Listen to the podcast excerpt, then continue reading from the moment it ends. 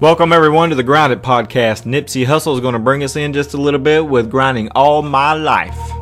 All my life, been grinding all my life. Sacrifice, hustle paid the price. Want a slice, got to roll the dice. That's why all my life I've been grinding all my life. Look. It's time to hit this rail we call life and grind it. Got to roll the dice. That's why all my life I've been grinding all my life. Welcome to the Grind It Podcast. God bless you for listening. God bless you for watching on YouTube. God bless you for sharing this podcast with your friends and your family, your your coworkers, anybody that you come in contact with. Uh, we're found on all the, the major apps, on, on the, uh, the radio apps or whatever you want to call them, Spotify, uh, Pandora, Amazon Music, Google Podcasts, Apple Podcasts, iHeartRadio. And so if you could just tell somebody about the Grind It podcast and, and, and just tell them to, to get in the search bar and search Grind It, all one word, G R I N D I T, Grind It podcast. And uh, when you do that, you're giving them the opportunity to, to hear about Jesus and hopefully uh, that the Holy Spirit will convict their hearts and, and they will give their lives to Jesus Christ. And I just want to say again, thank you for uh, being a listener and thank you for sharing the podcast. In, in the last podcast, we started breaking down uh, Acts chapter 8, and I left off with uh, uh, a man is who wrote two thirds of the New Testament, probably one of the greatest, if not the greatest, missionaries of all time, and that was Paul. But before he became a Christian, before he had his conversion story, and we'll be looking at that, I believe it might be the next chapter. Um, he was Saul and he was a Pharisee and he was a bad dude, even though he thought that he was doing the will of God. He thought uh, by persecuting these Christians and by going around from house to house and literally dragging them out of their homes and, and having them put in prison, and some were even killed for their faith, he thought he was doing God a favor. And he even talks about how he was zealous for the law and, and wanting to do what was right according to the law, but yet he was a murderer. He was killing people, and, and, and that's what the law says. You don't kill people, and and so even he, he just had it all wrong, and that, that that's what happens on, on in, in his conversion story is when he's he's literally going to Damascus to persecute more Christians when Jesus all of a sudden appears to him and knocks him off his horse and he's blind for several days, right? And so um, I, I want to go back to what I ended the last podcast with uh, with this idea how so many people are deceived. They're thinking they are doing God a favor. They think they are doing God's will when they're actually not doing God's will at all. And I want to break down uh, James chapter 1, 19 through 26. And I read that at the end of the last podcast. Uh, but I want to break this down because uh, James is so in your face. He's like, uh, this is what God wants you to do, and you better be doing it. If you're not doing it, you need to be doing it. And so uh, let's break down James chapter 1, verses 19 through 26. And, and I'll read a little bit and I'll talk a little bit. All right, so here we go. He says, Understand this, my dear brothers and sisters. So he, he's not writing to people in the world. He, he's writing to people who have, who have given their lives to Jesus Christ, who are following Jesus, or supposed to be following Jesus. And he says, You must all, and that means everybody, all, everybody, you must all be quick to listen, slow to speak, and slow to get angry. Human anger does not produce the righteousness God desires. And see, in my opinion, we have this backwards. We, we get angry fast, we get angry first, and we don't listen to what people are saying because we're angry and we're too busy trying to figure out how we're going to come back at them, eh, what we're going to say, and how we're going to respond to what they are saying. And as soon as the opportunity comes, or maybe we even cut them off and make our own opportunity, we jump in and we offer what we think the solution is in an angry tone. You must all be quick to listen, slow to speak, and slow to get angry. Is that you? Are you are you are you are you quick to listen?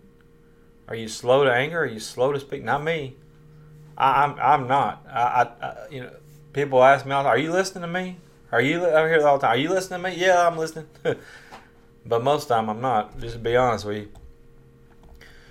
Be sl- uh, quick to listen, slow to speak, and slow. I've never been slow to speak.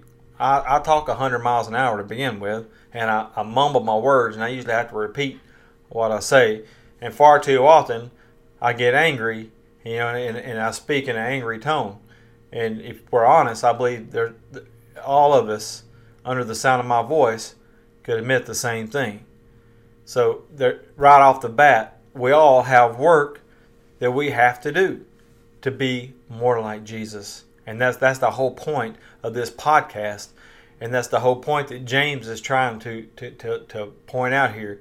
Because going back to Saul, Saul thought he was doing God's will and he was murdering innocent people. He was not doing the will of God.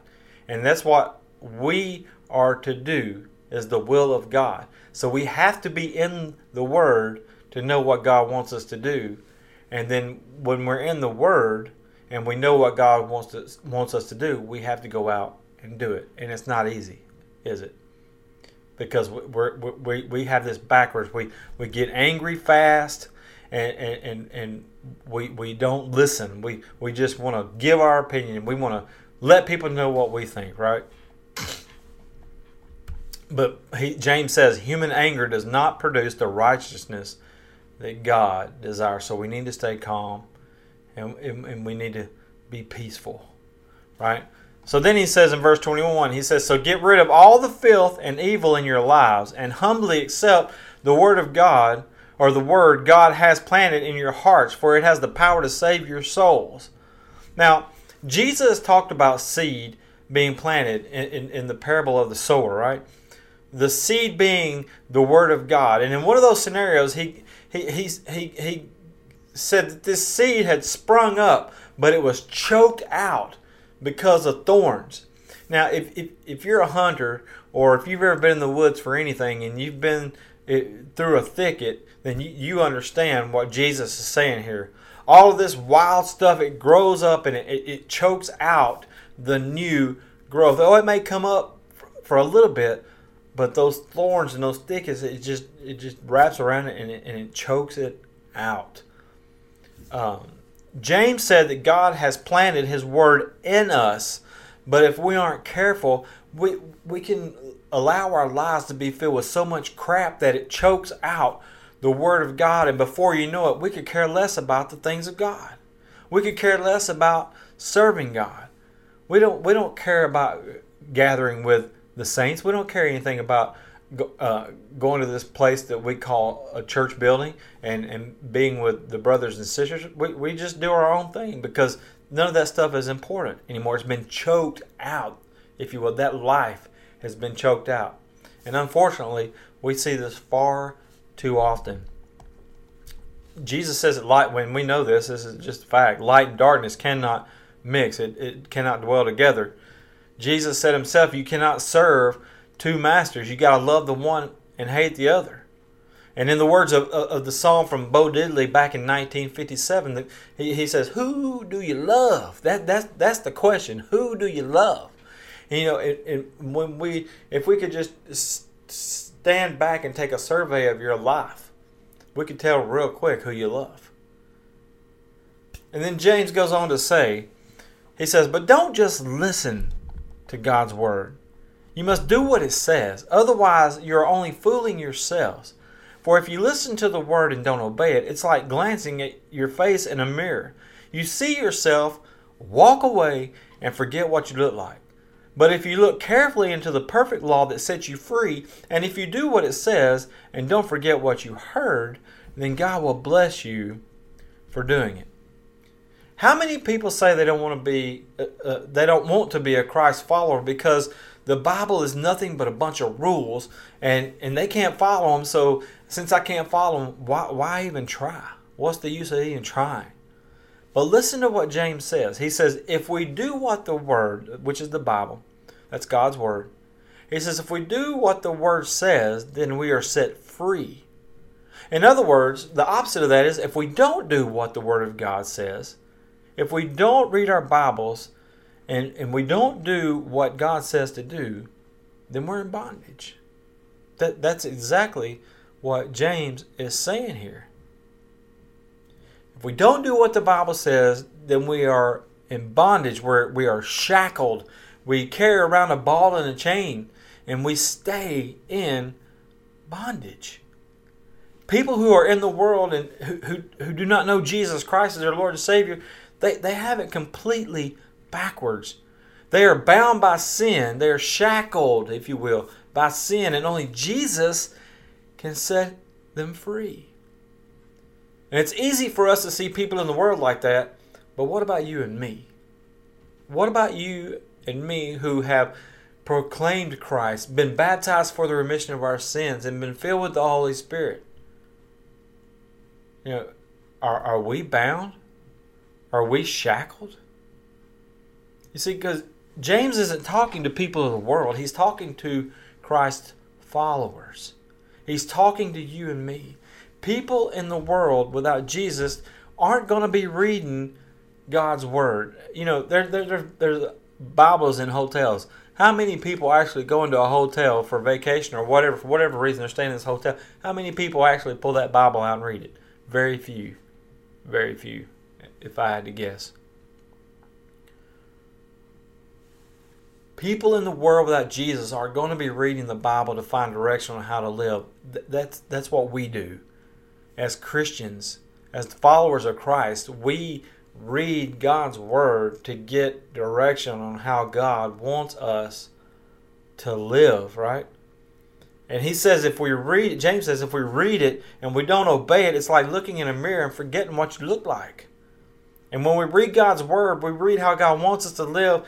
And the example that we have to, to measure up to, or who has set the standard, if you will, is Jesus. And God uses His Word to shape and, and, and to mold us into the image of His Son, Jesus. So reading it is great, and it's awesome if you do that. And I hope you read it a lot. I hope you read it every day. But if we read it and we don't allow God to change us, if we don't allow God to shape us and mold us into the image of His Son, then we're no better than the people of the world who don't know Jesus at all. We are the ones who are bound in shackles. We are the ones who are in bondage if we don't do what the Bible says to do. James says if we read it and obey it, then we are set free and God blesses us. So maybe maybe I should ask this question before we go to break. What are you wearing? What's on your feet? High tops? Shoes? Or shackles? You have to answer that question for yourself. Do you even read God's Word? And if you are reading God's Word, do you forget what you read when you walk away? Or are you obedient and you allow God to shape and to mold you into the image of His dear Son? We'll be right back.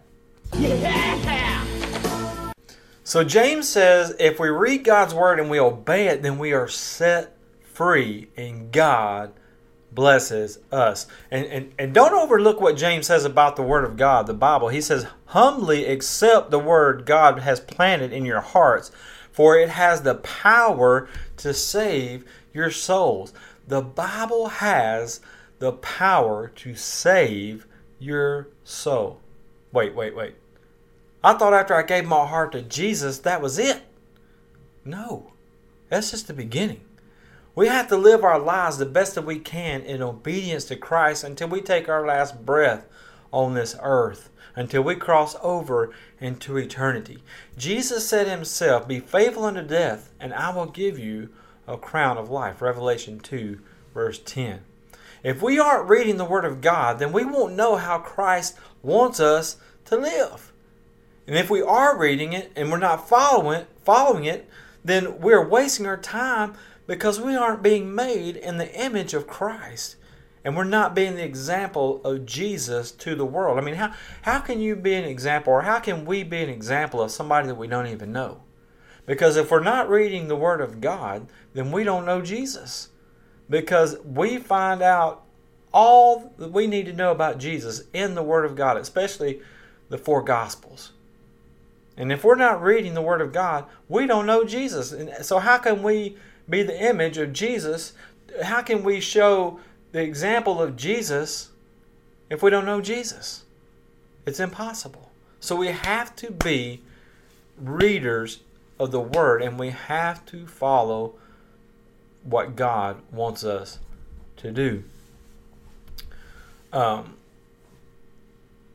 you know, I want to say this too. If if if if we as Christ followers, if we're not reading the Bible, if we're not reading the Word of God, then we're we're allowing all kinds of opportunity for crap to grow into our lives and choke out God.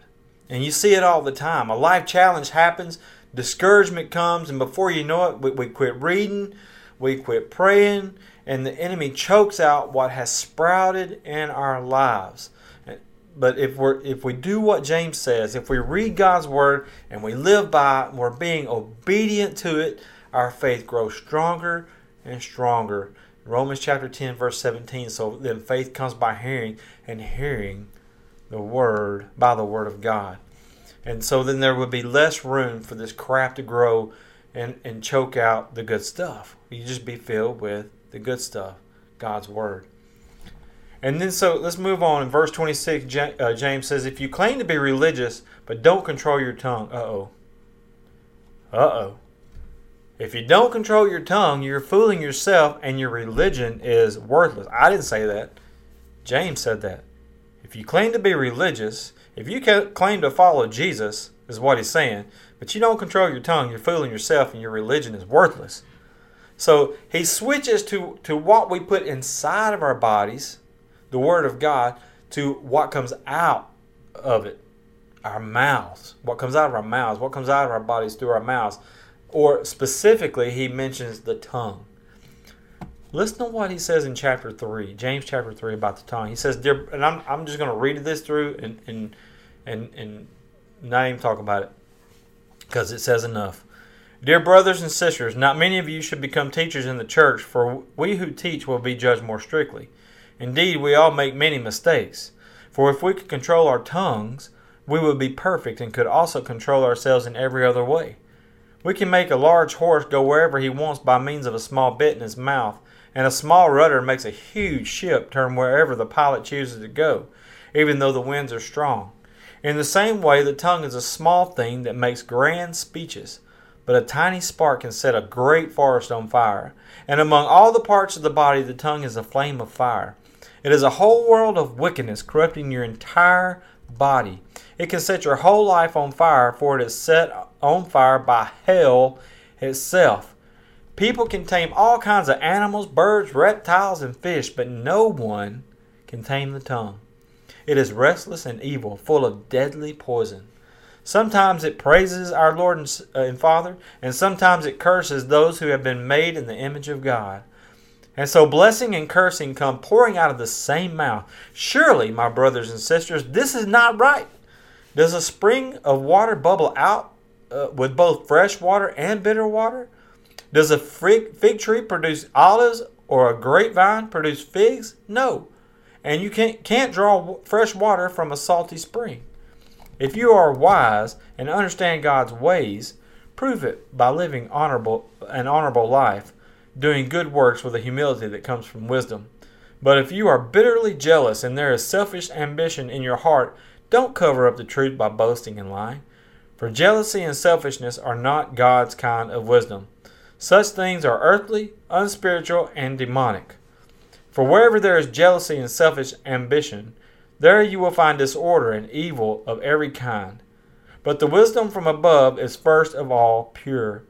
It is also peace, loving, gentle at, at all times, and willing to yield to others. It is full of mercy and of fruit of good deeds.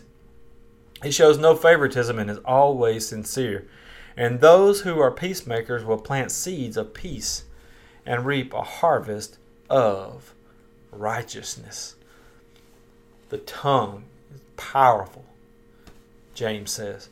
Jesus himself said it's not what goes into a person that defiles or taints them, but what comes out. Matthew 15 11.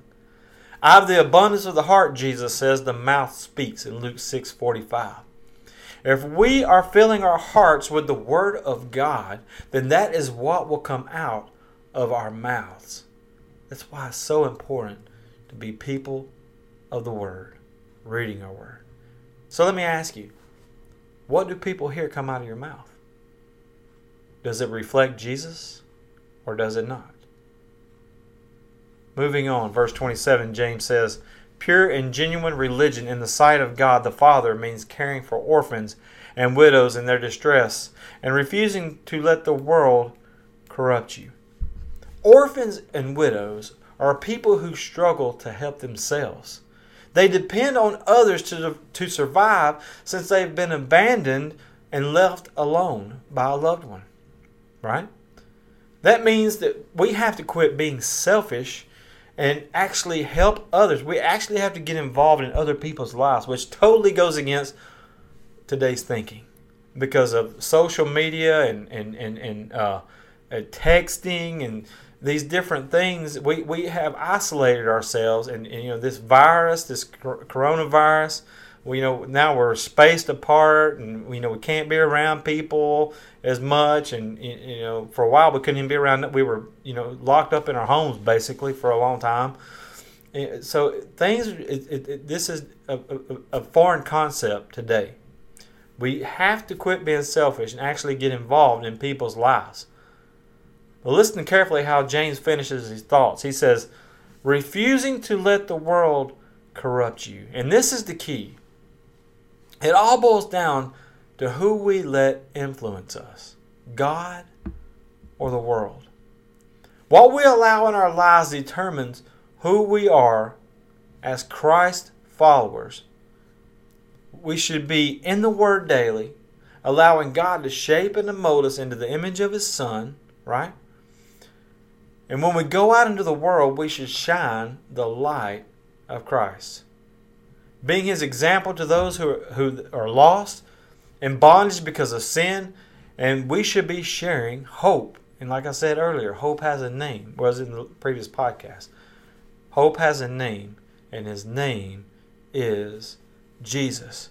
Refuse, refuse, refuse, refuse to let the world corrupt you. It will try and it will try again, which is why it's so important to be in God's Word. Think about this when Satan came and uh, Jesus is out there in the desert for 40 days, and the devil comes along and he uh, tempts Jesus and tries to get him to sin. He tries to get him to fall, if you will, like he did.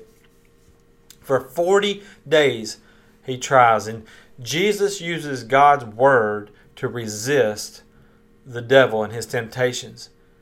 And what people, a lot of people don't realize you know they'll read this. Uh, I think it's in the book of Matthew and in one other uh, gospel. Uh, I can't remember which one, but it's, uh, it's well, it's Luke four. Uh, the other one is Luke Luke four thirteen. Um, what people don't, a lot of people don't realize is that, that this happened more than once. We just read it that one time and we think, well, okay, Satan came along he, he tempted Jesus these three different ways and Jesus refused, didn't didn't give in to the temptation because he, he used the power of God's word and that was it. But no, Luke 4:13 says when the devil had finished tempting Jesus, he left him until the next opportunity came. There was more opportunities. Satan came against Jesus the whole three, three and a half years that Jesus was doing ministry on this earth. The devil never gave up trying to get Jesus to fail. And just like you and me, Jesus, he got tired spiritually. How many times do we read where Jesus had to go off along? He had to send the disciples. He put them in a boat and says, "Y'all going across the river, boys? I'll, uh, the sea. I'll, I'll, I'll meet you. I'll meet up with you later on." But many times Jesus had to go off to be alone to pray to God the Father and to to get uh, refueled, if you will, to get recharged. You know, I, I cannot emphasize enough how important it is, how crucial it is that we are reading the Word of God, studying it, and allowing God to shape and to mold us into the image of His Son, Jesus Christ. As a Jew, Paul followed God. Paul saw. He lived and he breathed God's law, but he was seriously mistaken. He was zealous for God. He was passionate about serving God, but he was doing it all wrong. He thought that he was doing God a favor by killing all of these Jesus followers because in his mind he was coerced by the Sanhedrin and these Pharisees and all the religious leaders because he, he thought that, that these people were blasphemers. You know, they thought Jesus was a blasphemer. And so they thought Jesus had a demon. So they're thinking that all these people are a bunch of blasphemers and they want to get rid of them. They want they want to get rid of these people who uh, are coming in the name of Jesus and working these miracles. But in reality, Saul was wrong, bad wrong. He, he was a murderer and he had shed innocent blood. And he was, in his own words, the worst of sinners. And yet, as we'll see in the next chapter, God saved him. And you know what? God can save you. God will save you. It does not matter what you have done. Your past can be wiped clean. Paul was a murderer. He had people killed, innocent people killed. So it doesn't matter what you've done. Jesus will reach you, reach down to you and pull you up right from where you were at in your life. And he will give you hope. He will give you a new life. You will be a new creation in Christ Jesus. That's what Romans 6 is all about. Uh, when we come to Christ and we make him our Lord and Savior and we're baptized for the remission of our sins, we are a new creation in Christ and he gives us a new purpose. And that's living for him and, and working for his kingdom that, to produce fruit so that other people can have the same hope that we have. Please share your faith with someone and please get in God's Word. And if you are already in God's Word, study it, but not only study it and read it, but don't forget what you read. Live by it allow God to shape, God's Holy Spirit to shape and to mold you into the image of His Son. And share what you know. Share Jesus and give people the hope that you have. God bless you. Thank you for listening to the Grind It Podcast today. You can send any questions or comments to grinditpodcast at gmail.com. Please join us next time, and when a challenge comes your way, just grind it. Sacrifice, hustle pay the price. Want a slice, got to roll the dice, that's why all my life I've been grinding all my life, look, all my life.